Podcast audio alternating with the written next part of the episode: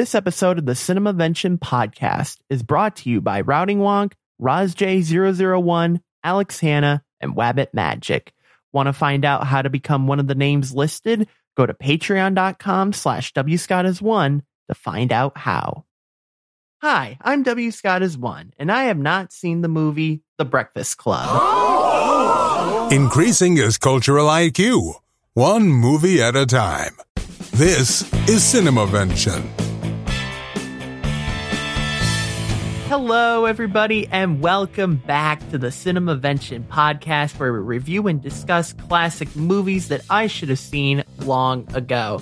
Today, we'll be discussing the movie The Breakfast Club, which my guests have seen before. My first guest is the host of Squid's Mixtape. Please welcome Sean McDowell, a k a. Squid, to the show. Good to have you on, man. How are you doing? Ah, dude, it's about time. I've been like climbing out the beds going, ooh. I know. Yeah, no, it, it, it, this is your first time on the show. So welcome on in. Uh, we also have a returning guest to the show. He is the host of the Ritual Misery podcast. Please welcome back Anthony Lemos to the show.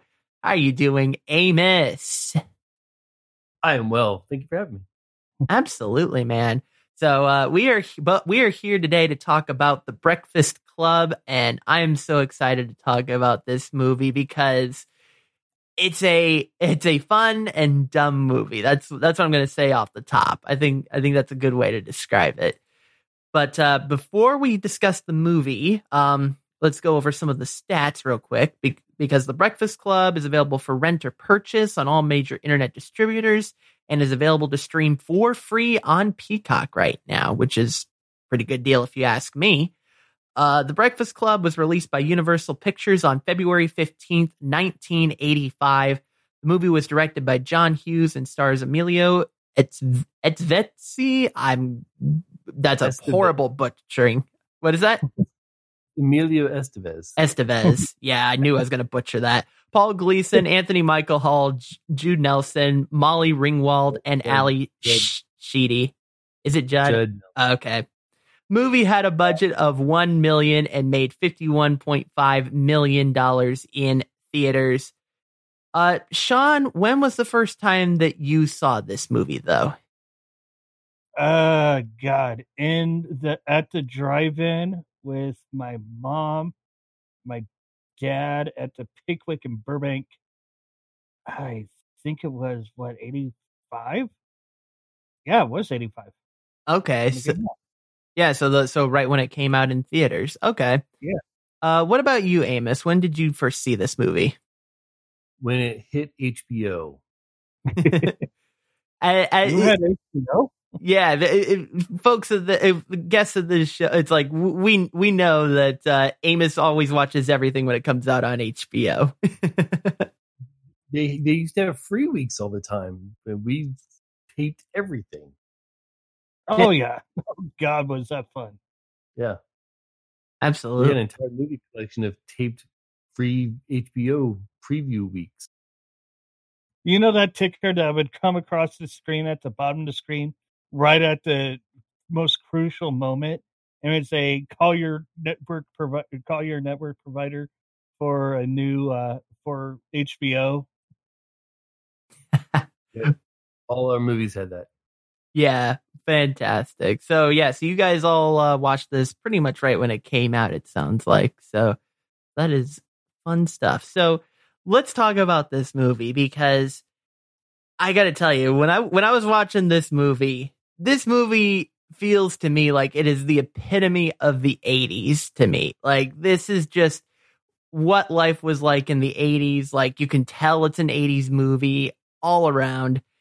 And uh, and first of all, the soundtrack for this movie, because I know we, we've got uh, Squid, you know, Squid's Mixtape. We got we, we got to talk about the music on this uh, movie because there there are so many classics in here. But are they, though? Yes. Are they really classics? I mean, yes. Aside for, I mean, E G Daily, Simple Minds, and Wang Chung, it is the worst soundtrack ever. You disagree, yeah, uh, Amos? Aside from three amazing songs, it's the worst soundtrack ever. Well, I can say that about pretty much any album. So I'm I'm just going to call his comments a wash. I love the soundtrack for this movie. I think the sound in the movie is awesome. And it's it just, it, it you're right. It, it epitomizes the eighties, as do every John Hughes movie. Yeah. And you've got, and you got the David Bowie track at the beginning, and it's like, it, and it's like David Bowie gets this like massive shout out at the beginning of the movie. Right. And then we just never see him again. It's, it's, it's quite astonishing to me, actually. But uh, David Bowie one hundred percent is epitome of the eighties for sure. And but Bowie wasn't on the soundtrack. If they would have included Bowie on the soundtrack, yeah, it'd be the best soundtrack. Oh, ever. Wow. It's not even on the sound, the official soundtrack even.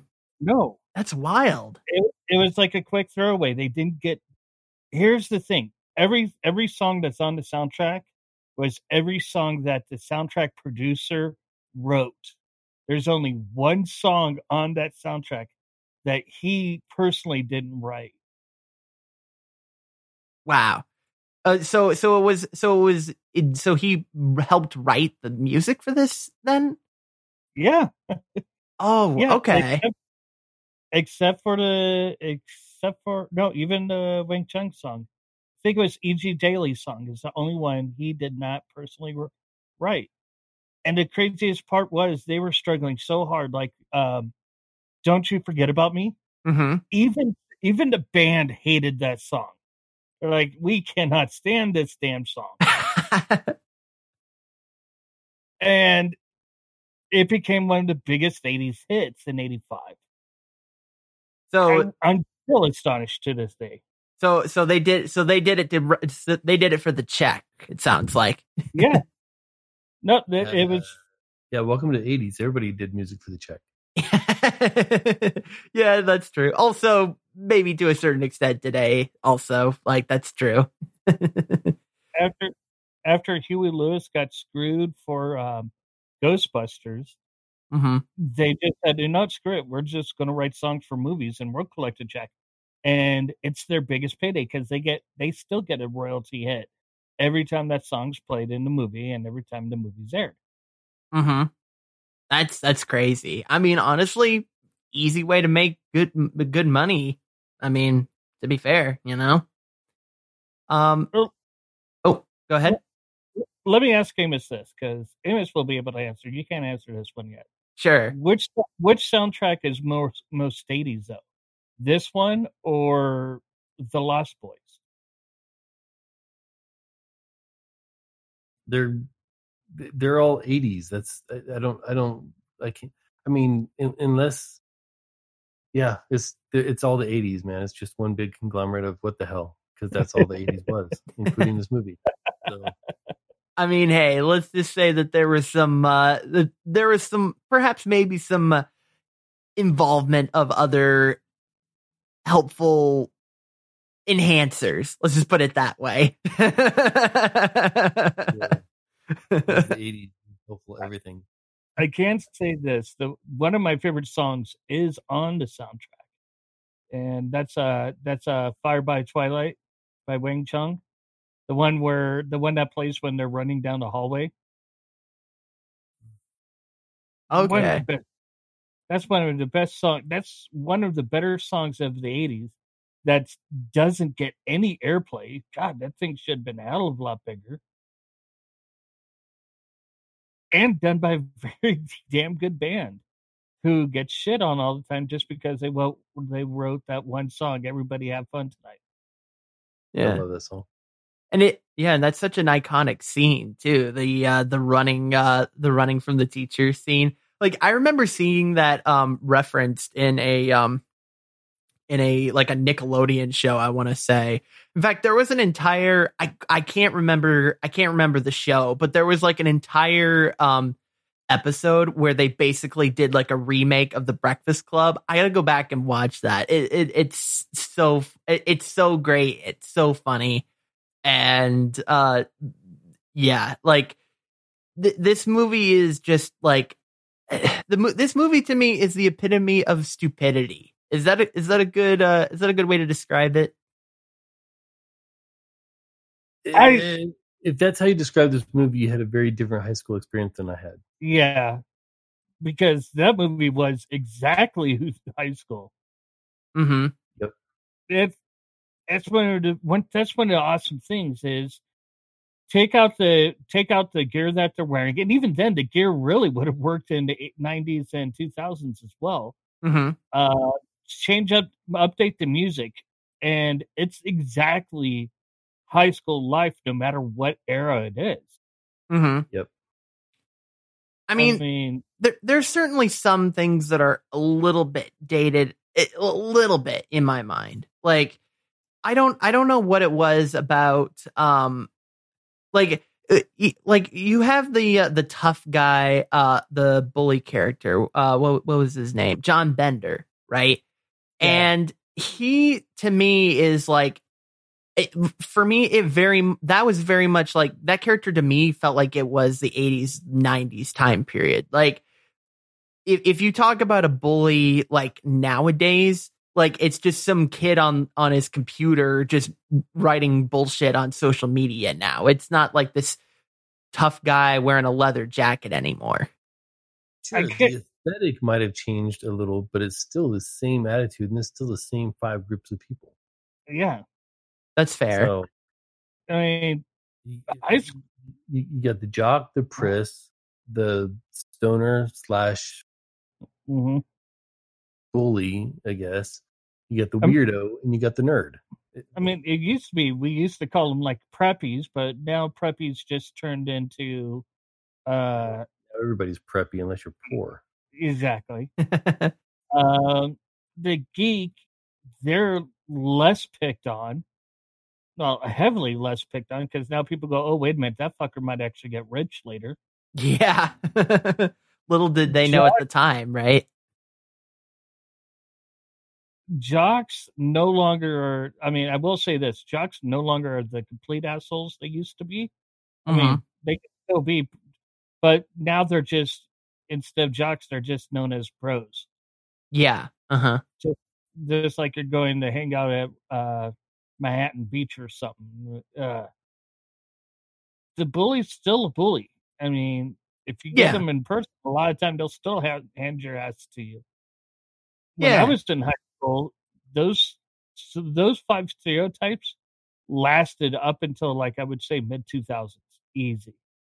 Yeah, because uh, when my ex's daughters were going to school, went to we had to do a day uh, like parent day.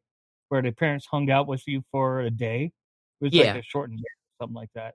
Mm-hmm. And no, it's the same fucking people. And that was like two thousand seven, two thousand eight. It's only recently that here things have changed. Yeah. Mm-hmm. They haven't changed that much. Yeah. So you, you would say they don't, they haven't changed that much, but, um, I, I have a I have a son in, in high school and I've got a daughter in elementary school. It's still the same kids. Yeah. Same kids. Yeah, same no. Kids. The the groups I would say are definitely the same. I would I would say that like it, perha- the way that they're presented in the movie is is different than what they are nowadays. But you absolutely are right. The a lot of the a lot of the same groups of people are still there, and it's like I even remember when I was in high school, um, that was you you had those groups of people like one hundred percent, right? Like the only difference with this movie is that like they all uh, they all get along or whatever. In in my school, no, no, not even close. It's like.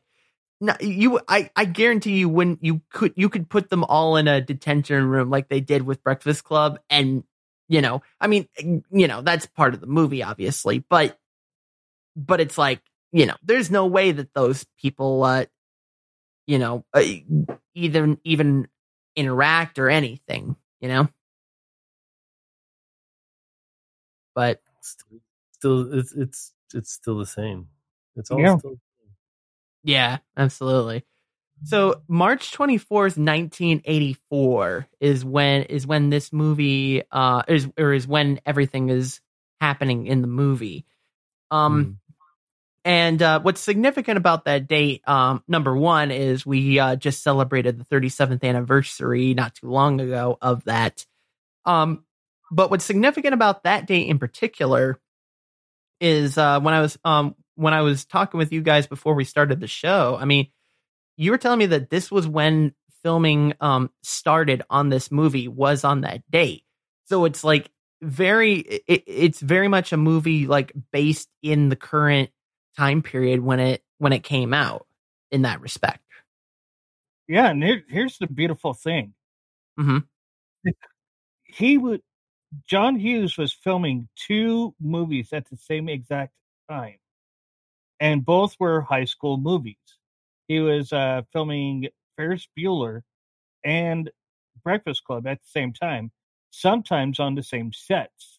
Like, really? One cast, one cast would take a day off and they would film some of the Ferris Bueller stuff, and then they'd bring back, uh, or sometimes they were filming at the same exact time, where since uh, Breakfast Club took mostly in the library, uh, mm-hmm. the rest of the classroom scenes, like uh, the, what was his name? Uh, Ben, uh, the teacher, Amos, the teacher dude. In, uh, in Ferris Bueller, you're Ben, talking? Yeah, Ben Stein. Ben Stein, yeah. They were film- they were busy filming his scenes at the same exact time. That's wild. So they were using like the same like school set too? Yeah. Yeah. Wow. The only difference was the exteriors. That's wild. Okay. No, I did not know that. And funnily enough, Ferris Bueller is actually the next movie we're going to uh, cover um, in the podcast. So that that's hilarious, actually. um, I. What's funny about that, too, is um, you had someone else for that crew. Oh, yeah, yeah, yeah. No, the uh, the the what's funny is, too, is like little uh, look ahead into the next few episodes. Um, the next two movies I'm covering after this are Ferris Bueller and War Games.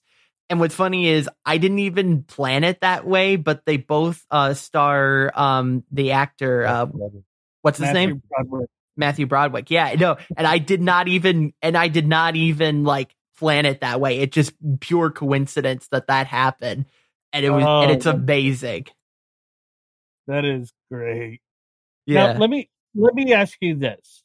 Mm-hmm. While while watching this, did it remind you of anything that did happen for you in high school? Hmm. I'm trying to think. Like, there were definitely some. I I will say that I I kind of describe myself as the awkward kid, right? Um, the awkward and weird kid. So like some of the some of the scenes where they're doing like weird stuff and like people are all, are all looking around and and are like, what is this kid doing? You know, like when um when you've got uh Andy the athlete who has like all of this food, he's bringing out like all of this food and people are just giving him this like w- super weird stare. Um you know, I I will I would say that that is that's something that I related to. I think the other thing that I related to is just um surprisingly enough, I didn't get um bullied too much for being a quote unquote nerd, so to speak. I more got bullied for just like like people would just like find like the stupidest things to to make fun of me for, like, so okay. I, so it's let, hilarious let, to me. Let let's let's clarify this because mm-hmm. maybe we have two concepts of bullying. Okay. And so were you ever trash canned? No. Were you ever swirly? Uh, I don't think so. No. Did your backpack end up on the top of a flagpole at any point? No. Did you limp home after a day of school? No. Amos is just like, oh my God. Sorry, dude. We got bullied. Okay. Amos uh-huh. didn't get bullied. The fuck, I got my ass bullied, and he can he can actually contest to that because even the girls kicked my ass. Well, it's because he wouldn't fight back. You know, that's true. Well, I mean, to be fair, I wouldn't either, right? But um, in my mind, like, that that's what's weird about bullying is, like, it, I was never... So what, I've talked to my dad about this, and my dad says that he... I mean, my dad says that he experienced all of that stuff that you that you guys are describing about the whole, you know, like, physical confrontation and stuff, right?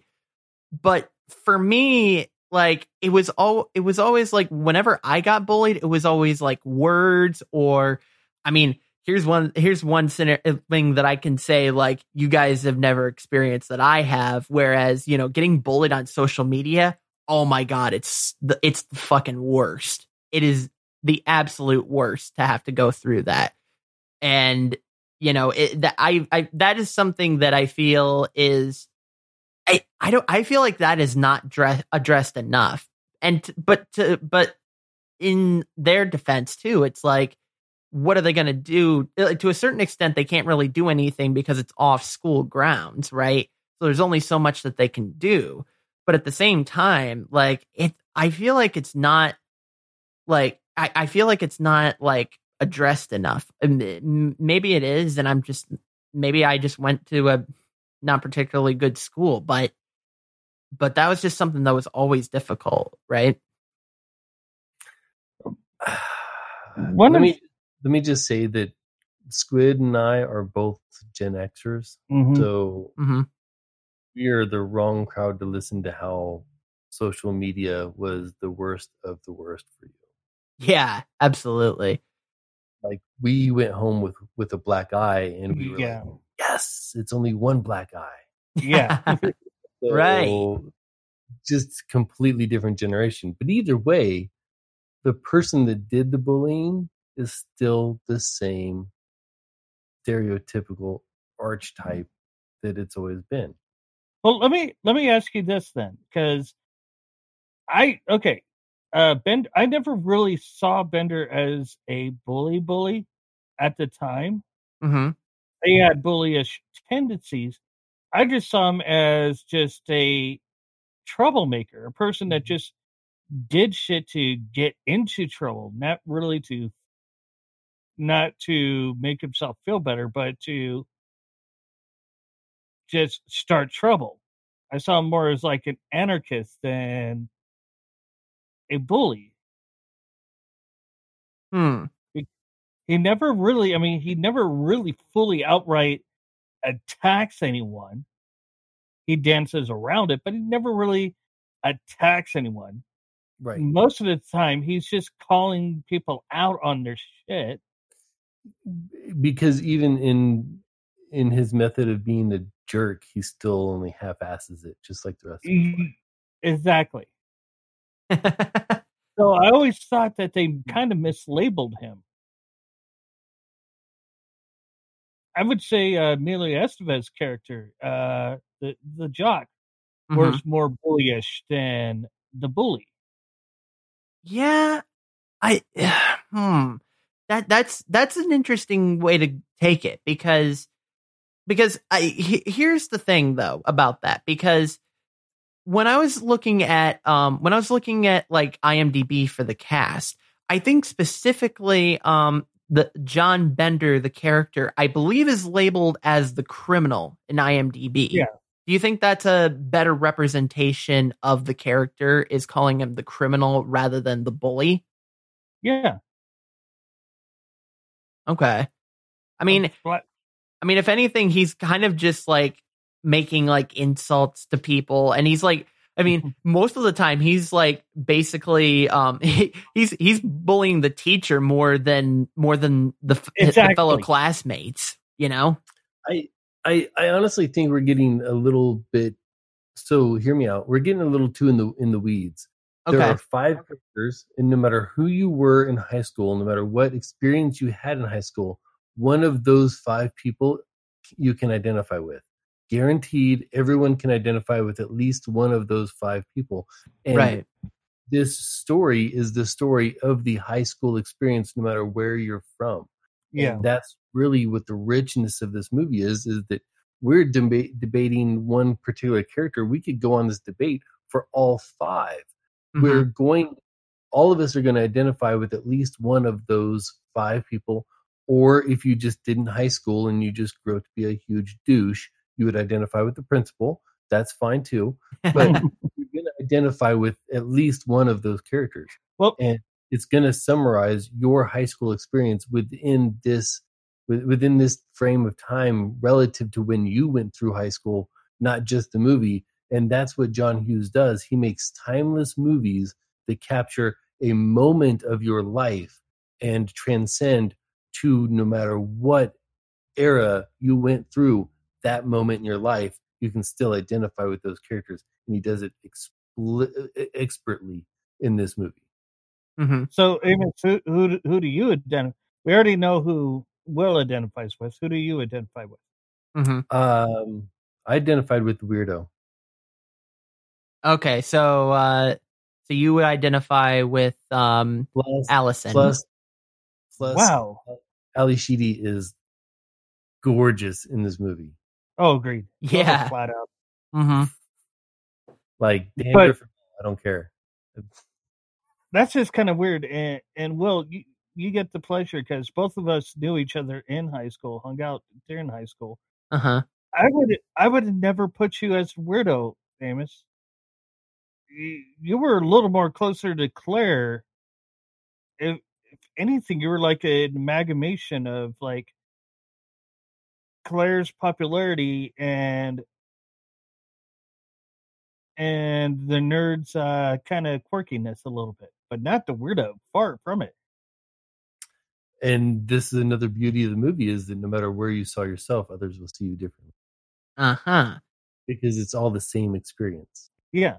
Now, where because, I always saw, I already saw myself as a weirdo because mm-hmm. I got it. I got into mess. Like every time I was in detention, I never got in detention for doing anything serious. It was, and I would have, I would have classified you as the nerd. So, yeah, yeah, that's, yeah. that's that's the beauty of this movie is that even where you, even if you find yourself in one position, someone else will see you totally differently.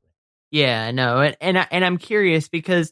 For me, it's like because I mentioned that I kind of identify myself a little bit with um with Allison as well, but I would also kind of put myself a little bit in where um where uh Bryant, the brain um of the um of the group, right? Like not in every aspect, right? Because I'm certainly not smart because I I did not get um all A's in school, like sue me, right? But hanging out with.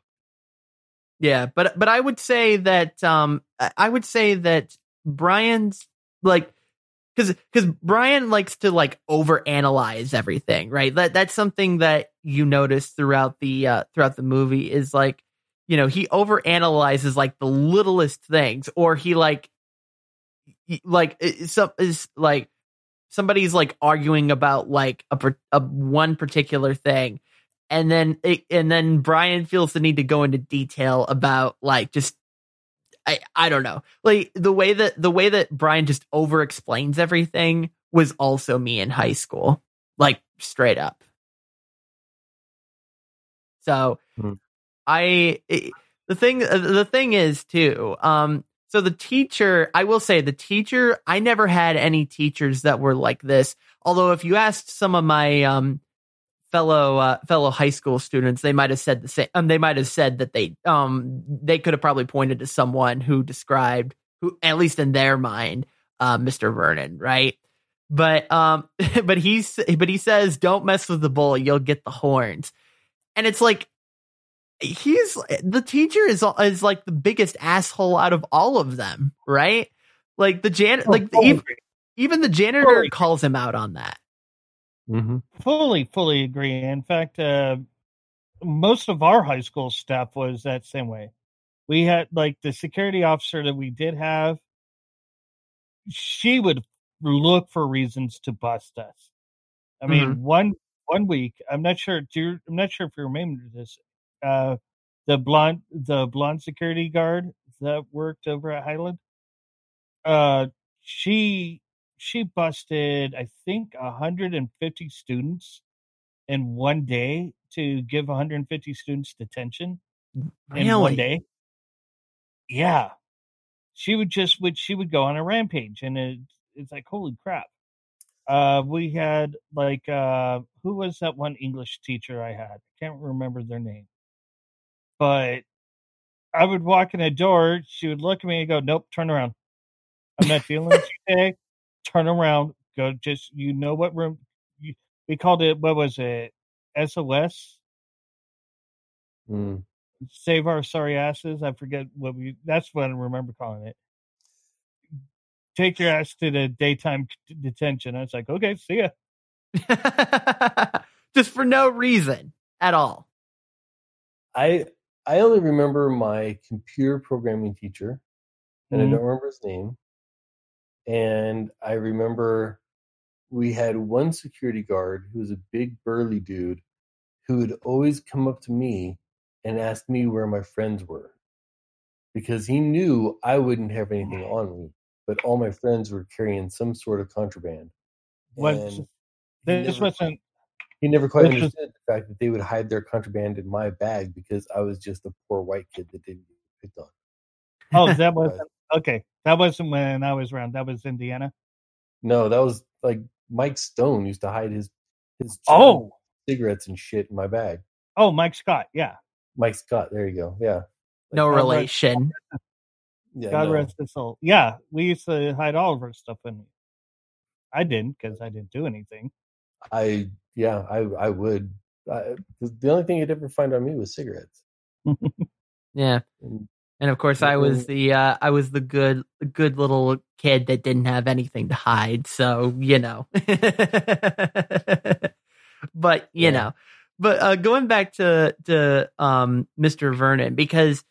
The the scene the scene that's really like the scene that really describe like just puts it all into like context how much of an asshole he is like um like he's he brings uh, John Bender into this like closet, I guess you could say it was, right, and he, mm-hmm. he tells Bender to throw a punch, like he's tr- he's trying to show how much of a coward Bender is.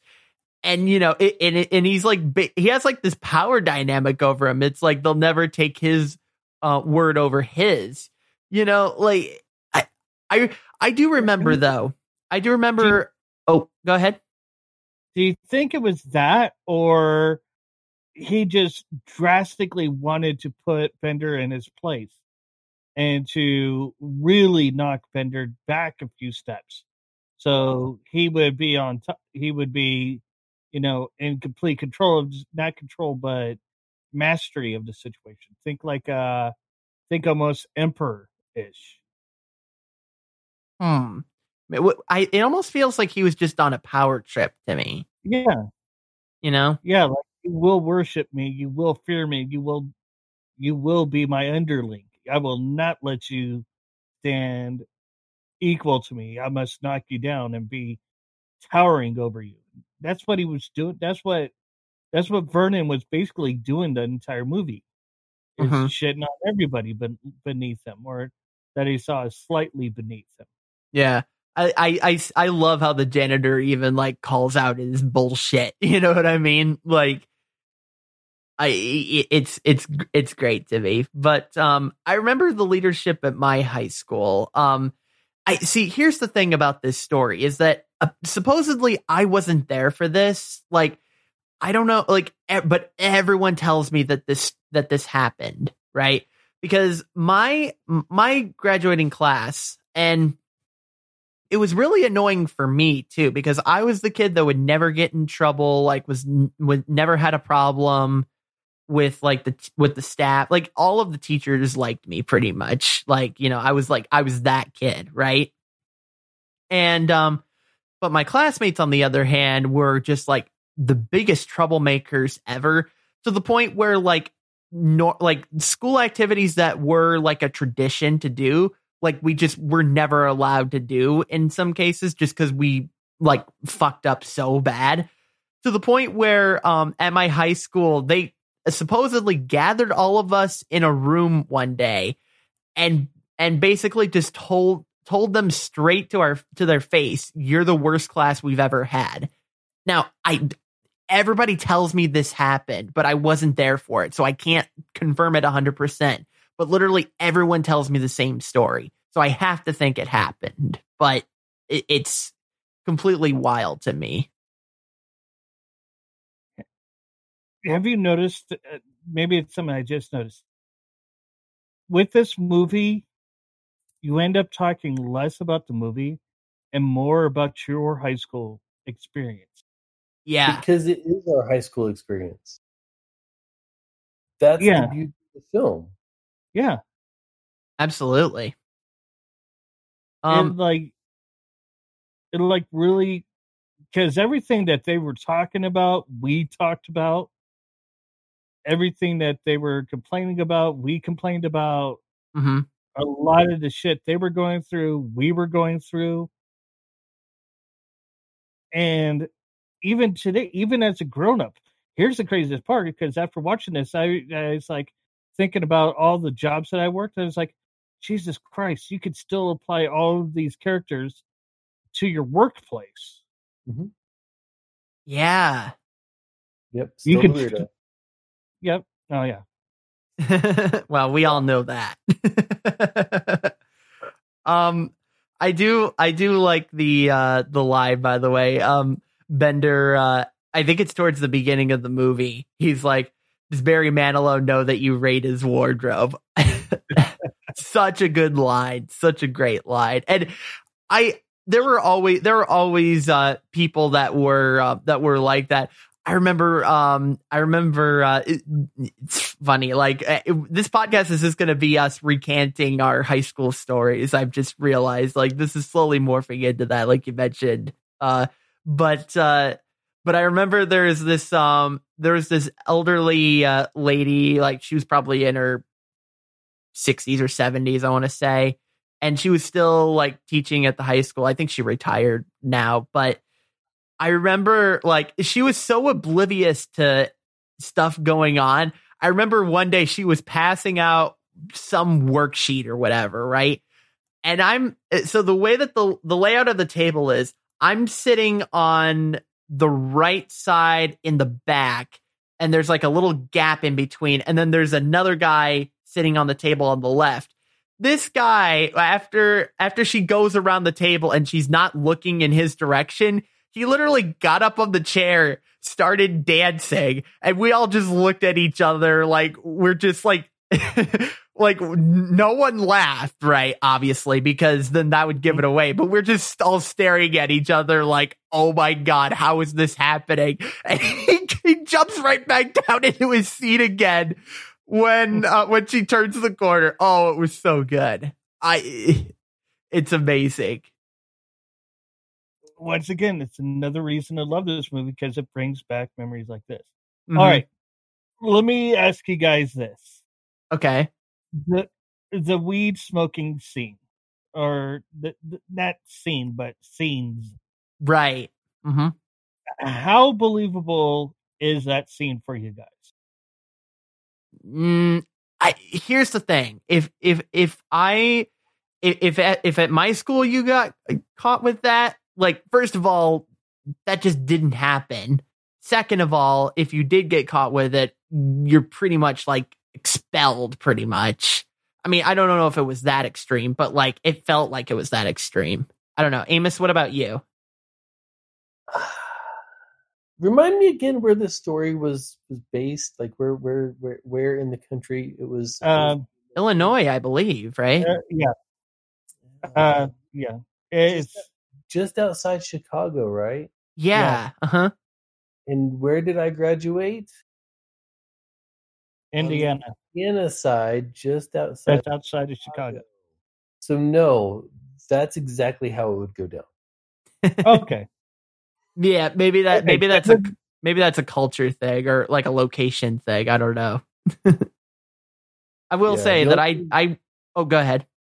The only thing that wasn't believable about the week was the jock going up and having like his own crazy time by himself. Oh my there. God. Yeah, like actually, that's the one thing I found believable. Which I mean again, according depending on which weed you had, could be a thing.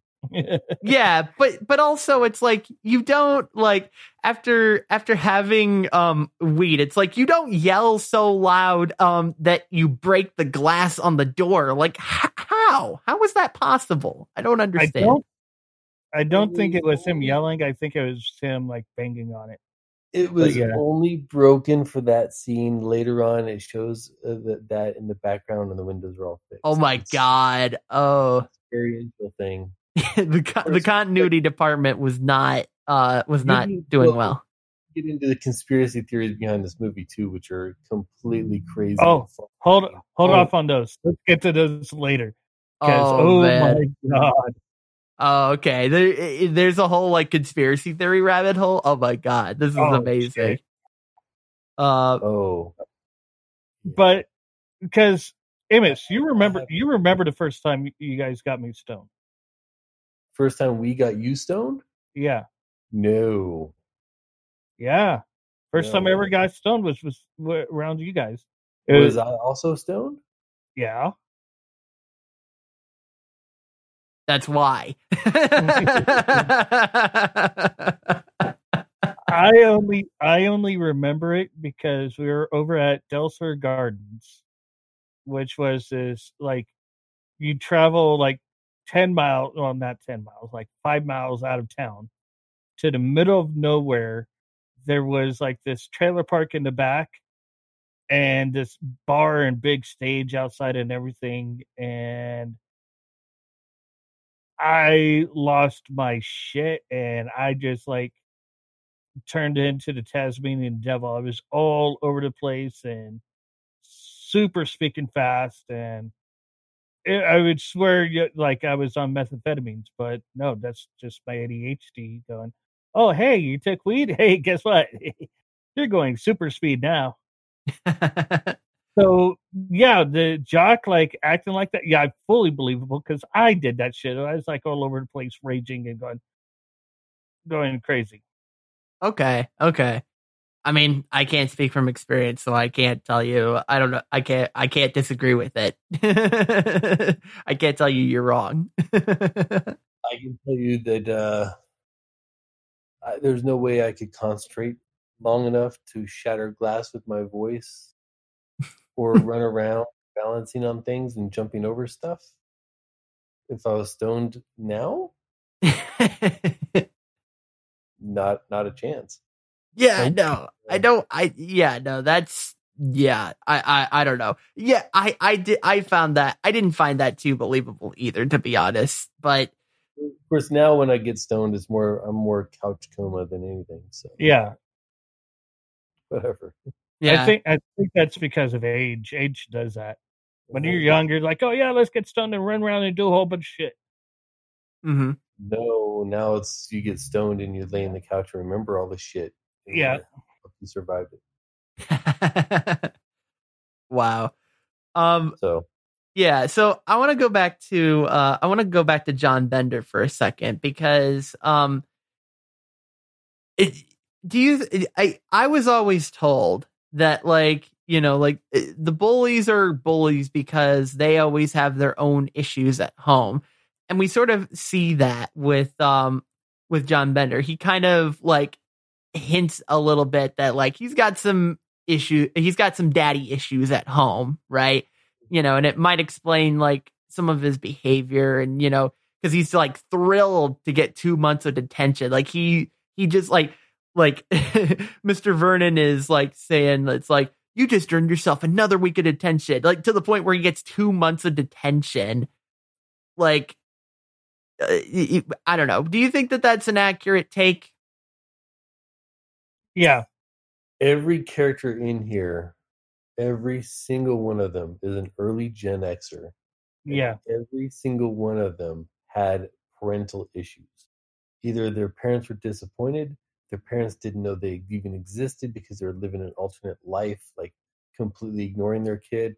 Their parent was, was living through the kid vicariously through the through the jock, or they didn't understand their kid and didn't want to give their kid any attention, so their kid reached out and got got all the attention they could find in other ways. Like every single one of them has daddy issues, and the best one I think is um, is Molly Ringwald's character. Where she doesn't even think she has daddy issues, but it comes out that she definitely does. Mm-hmm. And you know, you can call it daddy issues, you can call it, you know, a, a parental uh, break, you can whatever whatever you want to call it, is it's none of them feel appreciated and understood by their parents. Mm-hmm. None of them. Yeah. The closest one I... would be would be uh, Brian, because he and his dad actually get along, but then he's ashamed of his dad because his dad is the janitor at the school. So even that, like, everyone has issues with their parents, like, and that's just part of growing up, and especially part of Gen X. Yeah, because uh, because it's like, sorry, mom and dad, but yeah, I was um I was always embarrassed when my parents would ever would would like be around for like school activities and stuff. I was I would just yeah like I I did not want to be around my parents. Sorry, mom. Sorry, dad. I I know it's like my parent. Well, like I never saw my mom that often. My dad. Because I was like, when I moved, I moved in with my dad at thirteen. Uh, so by thirteen years old in Los Angeles, I was doing everything on my own.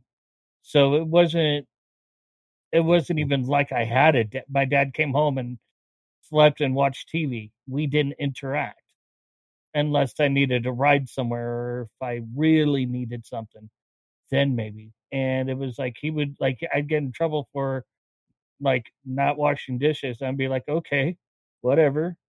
It's like, what do you mean, whatever? It's like, dude, it doesn't matter. You're going to be at work until Sunday. So, oh, I'm grounded on Sunday. I'm going to do everything else I want anyway, because you're not going to be home. Yeah. And my dad realized, oh shit, well, I fucked up. So it's that, that after that, it was like, okay, I'm not going to tell you what to do. Just don't go to jail and don't get dead, I guess. Yeah. Mm-hmm. And here's the thing about, uh, so th- the other thing that I, uh, th- that is interesting about uh, Bender is that, like, you know, throughout the movie, of course, you know, Bender is uh, pursuing Claire, like, very, very extensively, like, throughout the movie, like, so many times. And in fact, it becomes a point where um, Andy is like trying to stick up for Claire, um, you know, to try, and is also, like we mentioned earlier, kind of being a bully in the process of doing that as well, right? Right. But like, but like Claire is such an interesting character to me because, um, you know, she's involved in every single club. It's like she definitely is portrayed as this like goody little two shoes, right? But she is apparently also a virgin, right? Which is bullshit. you you call B S on that one? Oh yeah, I do. Okay, what makes you say uh, that? Because for her, it's all about image. As long as she keeps saying she's a virgin, she's got that perfect little missy, you know, persona. What goes on in the background is a different story. I'm sorry, you don't go from, you know, being your prissy bitchy self to making out with the most hated dude in the room, unless you got a little bit of that that that past behind, be, you know, behind you. Yeah. By the way, that also that also made me mad. Like when um when. When they when they make out at the end and they just become like boyfriend, girlfriend, it's like after all of that, especially towards the end, because like because they have this like the, it, the movie takes like this super weird turn at the end, because it's like um they're talking about, uh, you know, they're, they're talking about their talents or whatever, like what they can do. Right.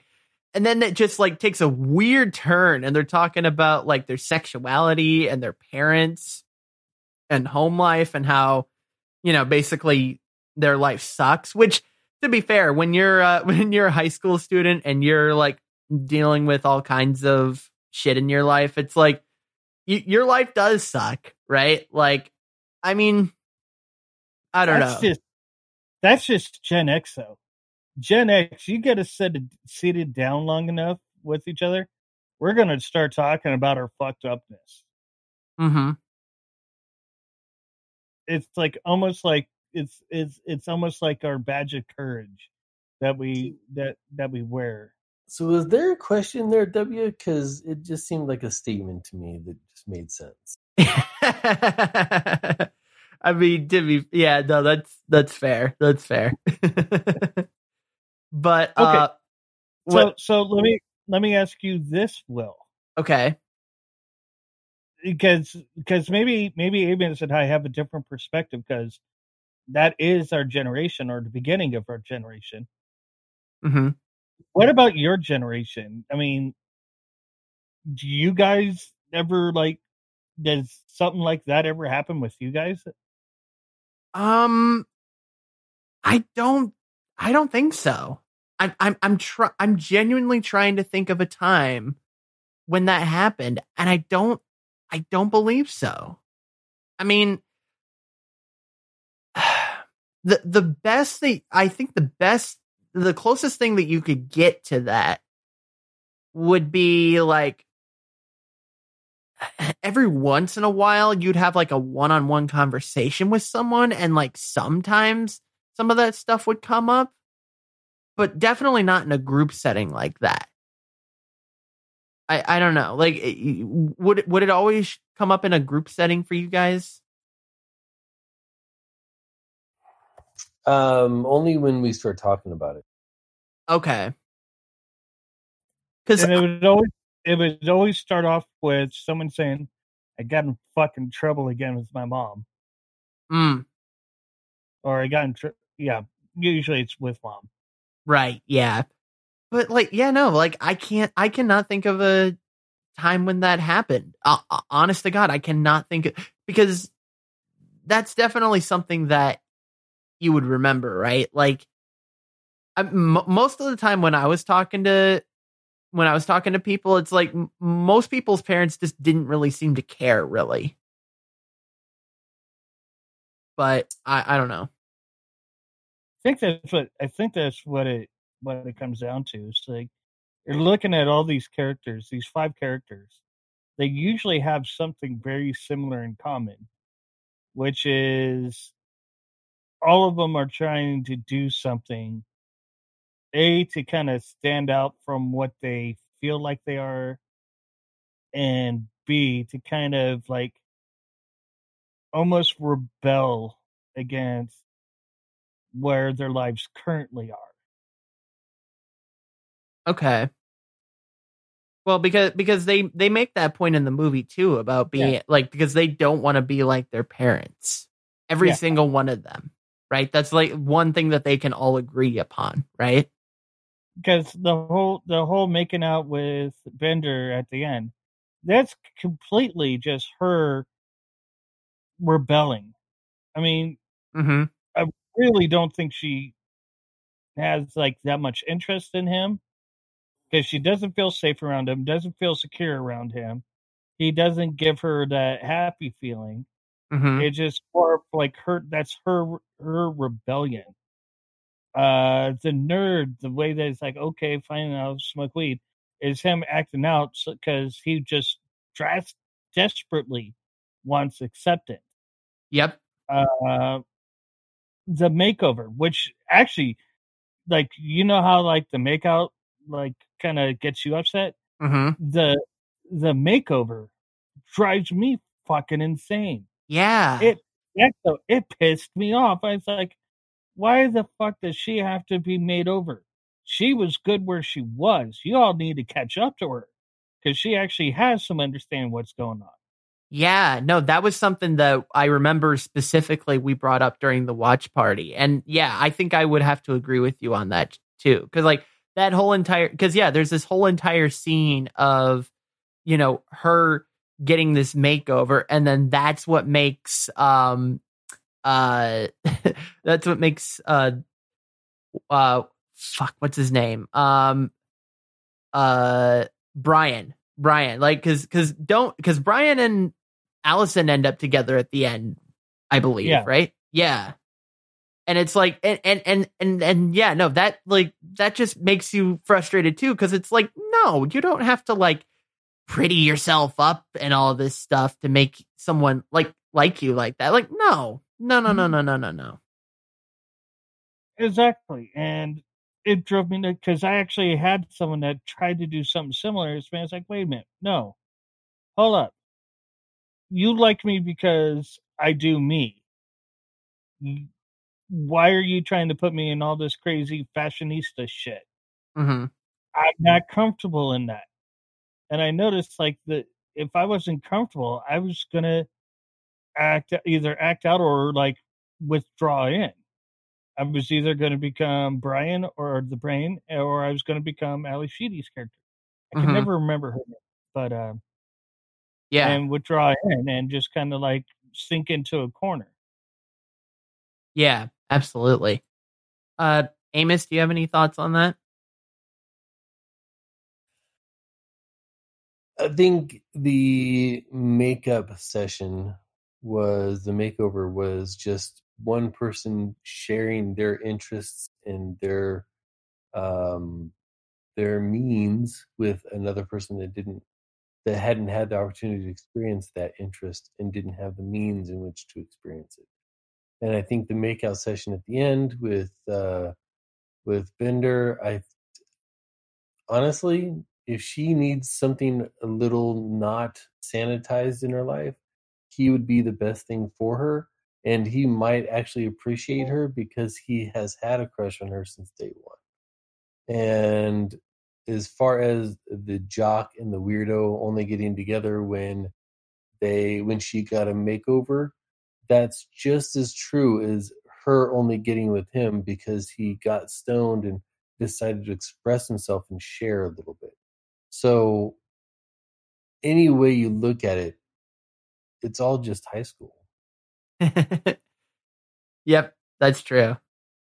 Um, so here, here's some things. Uh, let's let's wrap up with this because uh, there's because there's a couple of things that are like I, I mentioned how I thought like this movie was just like stupid and everything. Like he, here are some classic examples of this. So. First of all, um, we mentioned it. Uh, we mentioned it on the uh, Bill and Ted episode too. But um, I remember during the uh, movie, I, I think it only happened once. But there, but the F slur is dropped uh, during this movie, and you know it. It was the eighties, right? Like, doesn't make it right that that happened, but that is definitely. You know, that is that is definitely something that did not age well in my mind, right? I can agree with that because really, yeah, that shouldn't be used in the way that it was used then. Mm-hmm. I, but I still fight against everyone hating that word so much because. And this is just my own ignorance. That's not what it meant when I was using it when I was little. It was just another way of calling a person an idiot or a stupid head. Mm-hmm. And once I learned that it had a different connotation than how I had used it in my elementary and uh, junior high years, then it became a fashion thing. It became the thing for, for teenagers to call each other. And that I always thought that was stupid. Mm-hmm. But either way, I'm not. I think it aged perfectly. I think it aged exactly how it should have aged. Mm-hmm.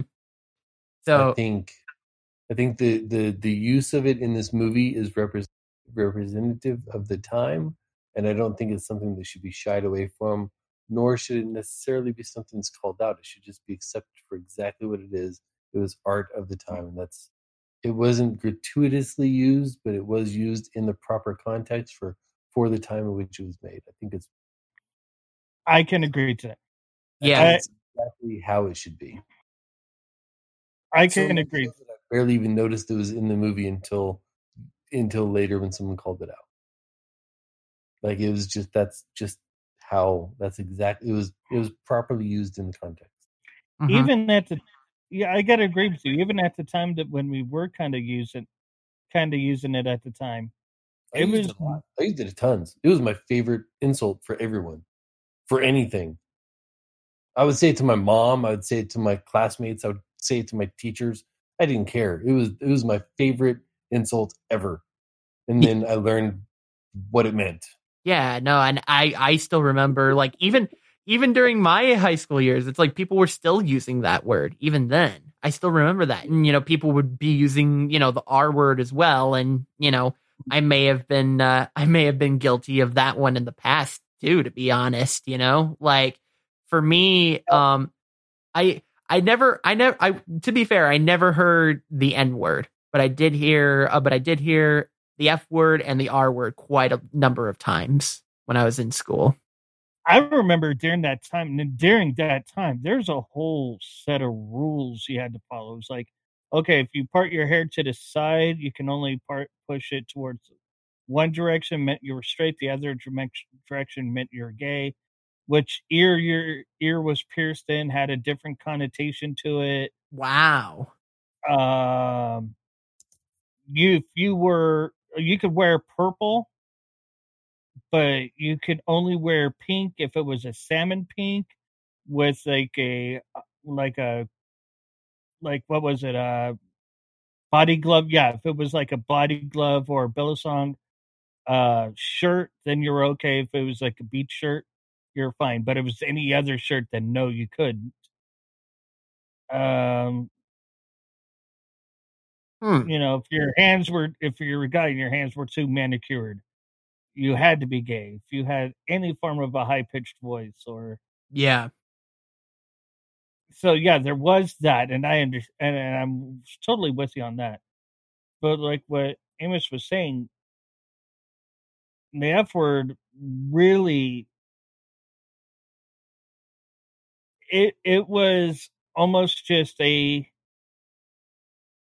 it was just a generalized insult. It was yeah, it was a curse word you could say and not get yelled at for. Mm-hmm. Mm. It was yeah. like a stronger version of stupid head or dummy. Or yeah, because yeah. you right. couldn't call someone you couldn't call someone a fucker. No. Because if you did, you know, you got a lot of trouble. Uh-huh. But you could yeah. drop you could drop the F word like there was no tomorrow. And everybody's like, yeah, whatever. Yeah, well, yeah, and people didn't care back then either, too. Like yeah. you know, so. But well, uh, I, I still I don't know, and I would love to love for someone to educate me on this, honestly. But I don't know if that was used, if if the if the if the way we use we well not us, but the way it's used now in the derogatory term for the people that it is a derogatory term for came around first. And I, or like, what happened first, the word or the meaning behind the word? Like, is that a word that someone started using with that intent in mind, or did it morph into that later after we had already been using it for a while as just a generic word? Or like, I would love to know the etymology of the word and the how it developed into the insult it is today. Interesting. Just, Yeah, no, honestly, no, that that's that is an interesting conversation to be had for sure. Um, this is certainly not the avenue for it, but I, I don't know if I'd call it fiction. It's certainly an interesting lesson for me to learn. Yeah, absolutely. Yeah, no, totally. one hundred percent. But yeah, no, that's that's a good point. Um, so the fact that d- the detention is nine hours. Who has detention for nine hours? Like that, you that never, seems super excessive. I don't know. I could say I've had it. I could, uh, yeah, Saturday, Saturday school or Saturday detention. Mm-hmm. Oh yeah, it is all fucking day long. It is painful. I don't think I don't think our school ever had Saturday detention. Like I, I think it was always like. You're either it's either an in-school detention or you, or it's like an out-of-school detention. Well, up in the Antelope Valley, we had we had both. You had in-school detention, which I got a few times. Then you had um, Saturday school when you really screwed something up, like uh, if you're caught tagging or caught with cigarettes or. In my case, caught with uh, schnapps. Beaver porn. Yep. Beaver porn. Oh, dude. Do you remember? Yeah. Oh God, what was his name? Aaron? No, was it Aaron? Who brought the Playboys with him to school? Oh no! did did he get into a lot of trouble for that? Yeah, that wouldn't oh. have even crossed my radar. That's that's he, wild. Like, but uh, yeah, that yeah, that'd so low key. When I was in high school, that I wouldn't even cared. Even yeah. if I found out about it, I would have forgotten it. Yeah. I, I just found it funny because we're both sitting there. What'd you get in trouble for? Oh, I brought schnapps. What'd you get in trouble for? I brought Hustler. Mm. I didn't get in trouble like that. I don't think I, uh, I don't think I got, I, here, here's how like not in, in trouble that I got. Like literally the, the biggest, um, The the biggest thing that I got in trouble for was like in band class. Like apparently I was told to I was told to stay in my seat or something, and apparently I had gotten up, and I like apparently apparently I got in trouble for that and got like written up about it. But the but the principal just didn't care because I never got called to the principal's office like at all. So you know, oh, our our principal, the only reason that we knew we had one was you would hear him at the beginning announcements. Other than that, the principal was like, yeah, but I'm not talking to students. Yeah. It was always either the blonde security chick, Rocky would just go, dude, seriously, why are you doing this? I was like, dude, I just don't want to go to class. Mm-hmm. Oh, except for except for the, the gang war that happened at school. casual, casual gang war, right? It, it, mm-hmm. It it was it wasn't a gang war. It was an all out race riot, and that's a total topic for a different day. yeah, yeah. But it's it, it legit happened over over three days at mm-hmm. Highland High School in Antelope Valley. Oh I yeah, very well because I watched the whole thing go down. That's wild. I. We and it's like where I came from. It's like there were no like gangs or any like there was no gang problem where I was at either. Like I, if you went out to like the if you went out to like the schools in the city, yeah, no, it does explain a lot. Um, if you went out to the schools in the city, like you would, you might be able to see it happening, but even then, it was like rare.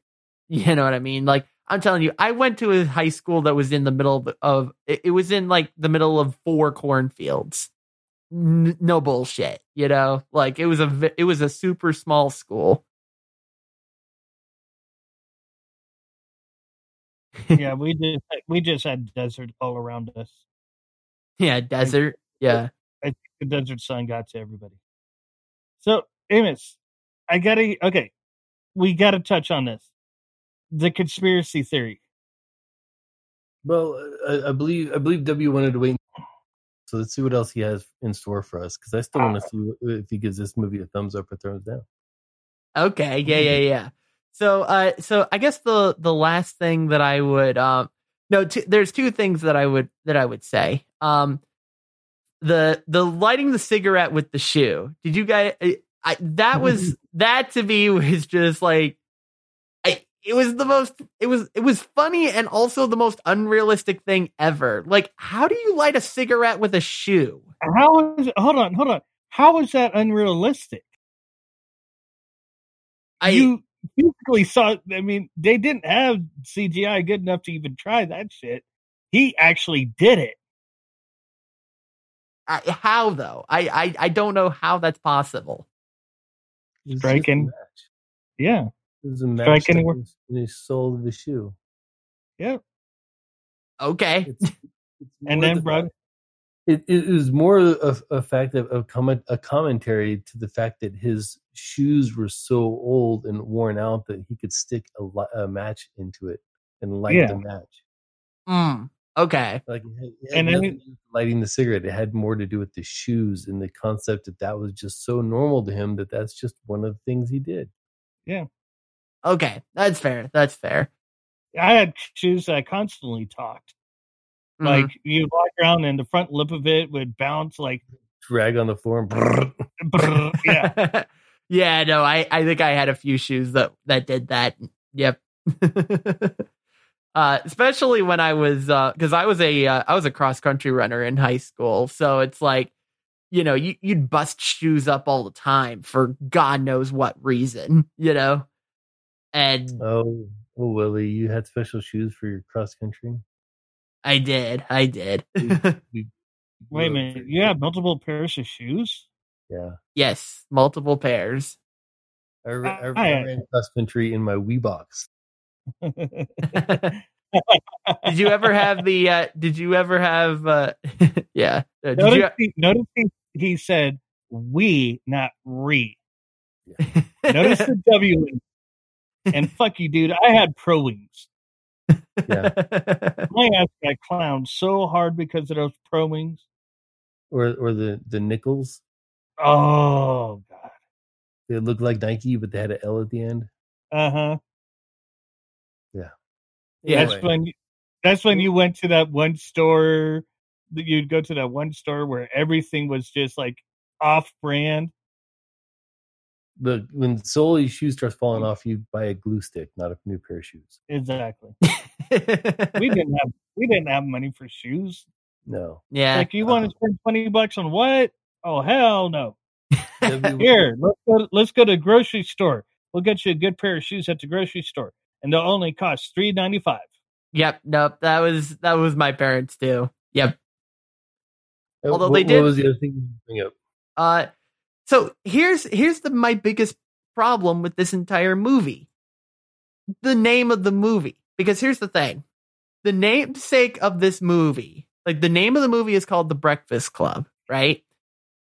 And the reason the movie is called The Breakfast Club is because instead of writing the essay that they're all supposed to write, the namesake of the movie is because they just all decided to call themselves The Breakfast Club.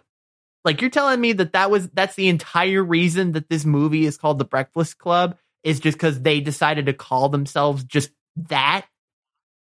Like, I, I don't know. I think that's so stupid. I, Maybe that's well, just me. What if you changed your mind around instead of looking at a movie about a bunch of kids in detention mm-hmm.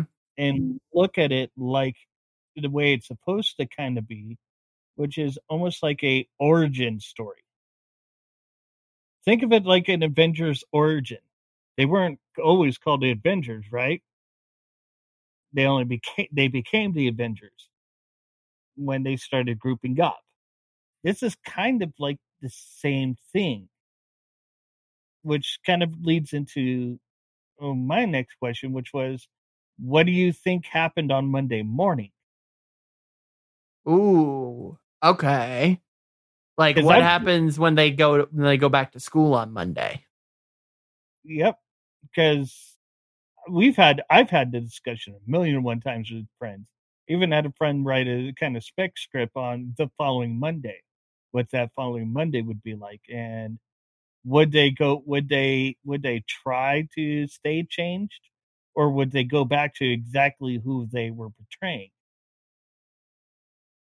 Hmm. And wait, wait, what? What was the first significant event that got people talking in this movie? The, of, of the five kids stuck in detention, what was the first thing that happened that caused them all to talk? Hmm. I'm trying I to remember think, now. I think it was uh, one of Bender's a- antics. Yeah, it uh, was. I yeah, I can't remember it was if it was the. No, it was. It was the uh, taking the screw out of the out of the um, door. Well, yeah, because he's the only one that's talking, right? Because everyone else is following the rule of n- no talking, right? And he's the first one to break that rule, right? Yeah, and he starts antagonizing them into getting to talk. Right. He's bored. But even then, they weren't talking to each other other than talking about Bender's antics. Exactly. The first time they had a real conversation about anything was when Bender starts talking to them about what they're eating for breakfast. Yep. Oh, yeah. Also, also, you're asking this question as a member of a group of people who know each other primarily on the internet They called themselves Diamond Club because some one of us idiots decided to start doing this in front of the camera and putting brackets around all the things that they put in there. And the rest of us idiots said, hey, that's a good idea. We're the Diamond Club. All right. Touche, so sir. They be the Breakfast Club. You know? All right. Fine. Touche, sir. And, Touche. And, and as T- Tim Beck says in the chat, then we wrote a sex book and then it fucking came out. And now there's wine and there's a clubhouse and there's all kinds of shit. So don't downplay just the randomness of the fucking Breakfast Club. That's all but, I'm going to say. Okay. But okay. I stand by, but I stand by this question. Could this possibly be an origin story? It could have been. It didn't yeah. need to be. It could be. It could just as well be a conclusion story. They could have all died that afternoon. Mm-hmm. Yeah. Or their someone... life hitting fulfillment and them finally understanding people other than themselves and ascending to fucking Valhalla. Like it could have been anything. Like it doesn't. It, it, this this is such an experiential movie that it doesn't matter where it began, where it ends. The experience of the movie itself can be affected and affects everyone that watches. So it's it's just a beautiful fucking movie. I will say though, the fact that nobody has made this into like a T V series kind of is kind of funny to me. Like, because th- this seems like it's primed for a T V series. Am I wrong? Don't this, think they didn't try. This movie is this movie is sacrosanct. So I'm yeah. I'm so glad we haven't had some bullshit T V show coming off of it. I mean, hey, just it, they're trying to reboot everything right now. Just give it time; it'll probably happen. No, don't, don't think it before they remake this. Don't think they haven't tried, but it's John. You got to thank John Hughes for that. John Hughes still, uh, his family still holds a lot of rights for those writings and character ideas and stuff like that. Mm-hmm. Um, and you're not convinced John Hughes is shit anymore. Yep, well, yeah, that too, since he's dead. Yeah. But his family is like still holds true to what it was. It's like, no, these characters are exactly for what they were for. Yep. They're there for that portion, and that's it. It's complete. Because he could have, I mean, he's got a, a quote unquote universe wrapped around the wrapped around the uh, the Shermer, El- Illinois idea. Uh-huh. They were even joke about it in Jay and Silent Bob Cut. Strikes Back, saying, it's, oh yeah, we came to Illinois to go to Shermer. It's wrapped around Molly Ringwald. Let's just be perfectly clear. Yeah. that That's fantastic. Like, yeah. if, if you couldn't get Molly Ringwald in a movie, he found someone that would behave just like she does, even if she looks completely different. And I'm sorry, I did get it wrong. It was Dogma. Oh, okay, okay. I knew, it, I knew it when it came out, and it's like, God damn. Yeah. Yeah. But same idea. He could have uh, easily pulled a Kevin Smith and, like, included, like, all the characters in passing and in names. But no, he was like, each movie is, a, is its own. Okay. Now, having said that about the movie, what would we give um, a rating for this movie? Uh, Sean, I'm going to start with you. Thumbs up, thumbs down. What do you give this movie? Oh, full on thumbs up. I mean, I, I still to this day think every parent should sit with their kid right like freshman year, like right like the week before high school, uh-huh, and sit down and watch this movie with them. See, I would even argue junior high, to be honest, because it kind of starts even in middle school, junior high, too, you know? Yeah, but these are the things they need to be thinking about while in high school. In junior high, it does apply, but not like it does in high school. In junior high, you're still kind of got that preteen mentality or that, that early teen mentality.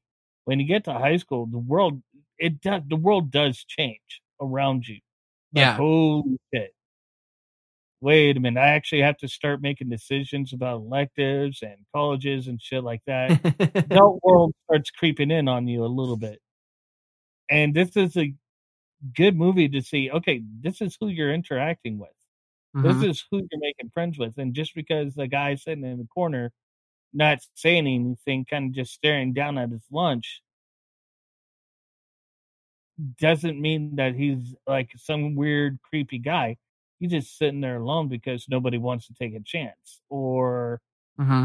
the guy that's always, the kid that's always constantly getting in trouble. Maybe there's a shitload of shit going on and you need to talk to the fucker. Yeah. Okay. Um, so you would give this as, a thumbs up. Amos, what about you? As a father of daughters, I would say that all men are. So, um, regardless of age, they're all creepy.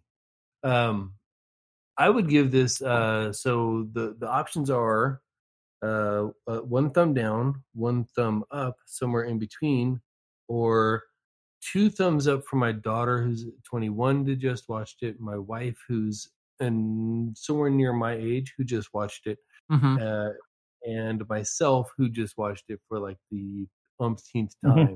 That's six thumbs up out of one. That's, okay. Um, it's ridiculously good. Yeah. Okay. Now, the final verdict, my rating here. So, as much as I have clowned on this movie, as much as I have, like, you know, said, like, like this is so stupid, right? I'm still giving this movie a thumbs up. Reason why? It's so dumb and it's so stupid, right? But that's what makes it so good, in my opinion, right? Like, it's that's so what, it's so stupid that it's good. That's what makes it so identifiable. That's what makes it so... It's so easy to understand what it means because it doesn't hide things in innuendo and things like that. It's just kind of there. It's just there. Yeah. It's exactly what it's supposed to be, which is a conversation on a boring ass Saturday when you're trapped doing something you really don't want to do. Mm-hmm. Yep. How, how do you entertain yourself? And this is it. Yeah, except they don't. They didn't have uh, the technology that we do now. Because if they, because if they did, they'd all just be on their phones. You know, I still, I still think to this day, you need to take a bunch of these kids, put them in a library, take away all the electronics and everything for a day, and so he can sit here and interact. Mm-hmm. Be people with people. Don't just like sit on your phone. I wonder if we're, I wonder if like, I wonder if we're really lacking in that now. And this movie kind of shows me that. You literally just flipped the old man switch. And yeah, I know. You need to get out. You need, you need to start going yelling people to get off your lawn. Right on. And on that note, uh, Where where can people find you uh, say, uh, telling people to get off their lawn, Squid? I've kind of been laying low lately, but occasionally you'll see me post something on uh, Twitter at I am Squidicus. Uh, if you want to find me, usually look up I am Squidicus because I am Squidicus. Yeah, I mean, you just are, right? You can also, I would also encourage everyone, um, it's uh, it's in hiatus right now, but um, but I would encourage everyone to check out squids mixtape dot com because you and B B J doing that uh, show was just an amazing show. So go check it out, folks, if you haven't already. Uh, Amos, where can we find you online? w w w dot anthony lemos dot com. Everything that I'm part of links has a link from there. So mm-hmm. go, go to that one spot and you'll find all the things that I have my fingers in. Yeah, Rob. Including uh, Ritual Misery. Like, yeah, go check out that as well. Ritual Misery is a good show. Yeah, Ritual Misery, Audio Aperture Media, my uh, my company, and um, Infinite Gain, D T N S, mm-hmm. all, the, all the things. I got my fingers everywhere in Diamond Club. Right on. All right. So uh, if you want to be a part of the watch party for these movies that I do for every show, Uh, you can uh, you can join us live over on Twitch. Uh, you can all, where I'm also live twice a week on there. You can find that twitch dot t v slash w scottis one. But if you can't make it to the watch party, don't worry, because we have the watch party available to the people who support on Patreon. You can listen into our commentary. I have uh, time codes of when we start the movie, so you can you can still be a part of the watch party even if you weren't there. Uh, it's all in a in a special custom R S S feed you can find over at patreon dot com slash w scottis one. And thank you, as always, to everyone who supports this show in any way you can. Uh, if you have thoughts about any of anything that we discussed today, uh, you can join the CinemaVention channel in our Discord. I see uh, Tinvec and uh, let's see, uh, yeah, Tinvec and Max Trollbot are uh, saying some stuff in there right now, and Bob Callie as well. Uh, uh, right now, uh, over um, in the uh, CinemaVention channel, that you can find that at game night discord dot com.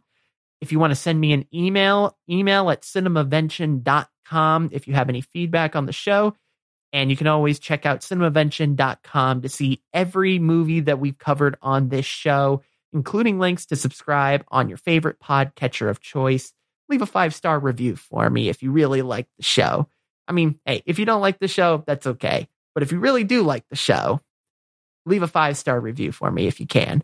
Uh, music has been provided by Kevin MacLeod. You can find his work at incompetech dot com.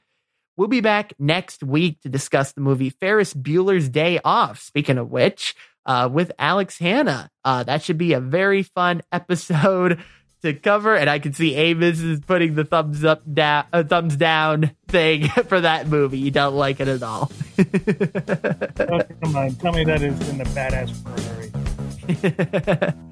But uh, we'll be back. Uh, we'll be back to discuss that movie. Until then, folks, we will see you next time.